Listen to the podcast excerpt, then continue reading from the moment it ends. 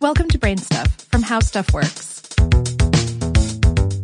Hey, Brain Stuff, Lauren Vogelbaum here. You remember books, words printed on paper bound between two covers? When Gutenberg introduced the printing press in 1450, books became objects of extraordinary wonder that would change the world. Throughout the centuries, these fascinating tactile objects educated and amused, instructed and advised, and curled up with us on rainy nights, sparking our imaginations. In 18th century America, lending libraries became egalitarian sanctuaries of knowledge where farmers and financiers alike could access, for free, all the mysteries of the world. But in our current virtual, ephemeral, device-driven culture, books have become marginalized clutter, sometimes casually thrown away.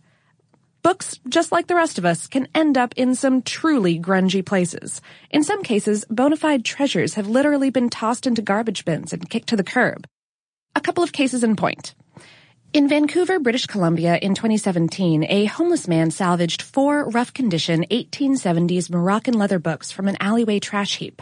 Turns out the four volumes, titled The Far East, consist of 24 issues of a rare English language news magazine published in Shanghai, China between 1870 and 1878. Back in 2009, Sotheby's in London auctioned 118 issues of the same periodical, with 112 original album imprints, the largest collection to surface on the market in 30 years, for over $42,000. Don Stewart, a veteran bookseller and the owner of renowned McLeod's Books in downtown Vancouver, who purchased the volumes for an undisclosed amount, said, It's the best thing ever to come out of the garbage that I've ever encountered. And then, in Ankara, Turkey, over a period of time, sanitation workers in the Turkish capital collected thousands of discarded books while making their garbage pickups. Instead of abandoning them to landfills, these thoughtful, curious stewards of knowledge rescued the books and compiled a library that now houses 6,000 volumes in every imaginable genre. Originally, the library was set up only for the sanitation workers and their families, but as word spread, people began to donate cast-off books, and the library opened to the public in September of 2017. Now a vital part of the community, the library is located in an old brick building at the headquarters of the city's sanitation department. The collection of salvaged volumes has grown so large that the library now loans books to schools, various educational programs, and prisons. These books, like any used books, may carry the stains and abrasions of their former experiences, including generations of people handling them. But as much as books may impact us, how much of an impact do we leave on books? Let's skip over to Los Angeles. In 2017, sick at home with the flu, Cheyenne Dabert, a 16-year-old high school sophomore, wondered if she was getting contagious germs all over the library books she was reading, and then began to wonder if library books in general might be potential carriers of infectious disease. So she created an award-winning international science fair project to find out. With the help of local librarians, she chose popular books that were checked out often and rubbed methodically taken swabs from each book onto four petri dishes per book. Two of the dishes contained agar, a substance that bacteria thrive upon, and two of the dishes contained methylene blue, a chemical that thwarts the growth of certain bacteria while enabling others. Next, she put the plates in an oven at body temperature to find out how many microbial colonies were present. And guess what, fearless library card holders? Not much bacteria was present on the books she tested, and none of the swabs exhibited E. coli. With that in mind, say hello to fomites. A fomite is any non-living object or substance capable of carrying infectious organisms, such as viruses or bacteria, and transferring them from one individual to another. We spoke via email with Jesse T. Jacob, MD, an associate professor of medicine and hospital epidemiologist at Emory University Hospital Midtown.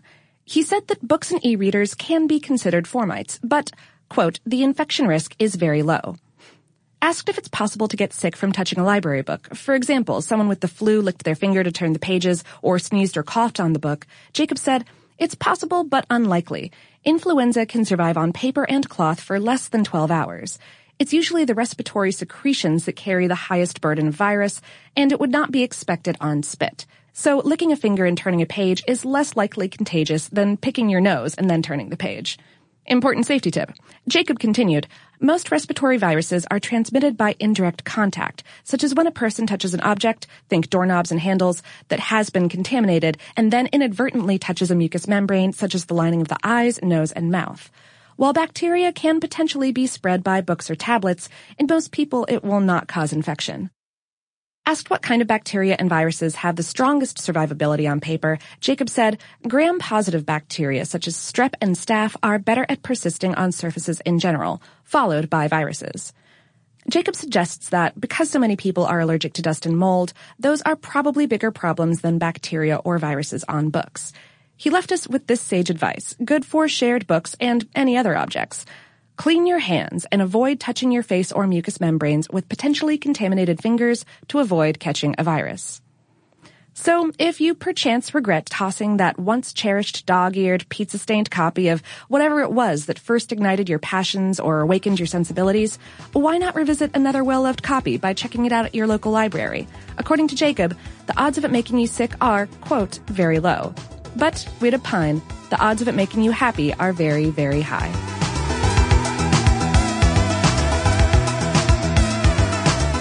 Today's episode was written by Carrie Tatro and produced by Tristan McNeil. For more on this and lots of other viral topics, visit our home planet, howstuffworks.com.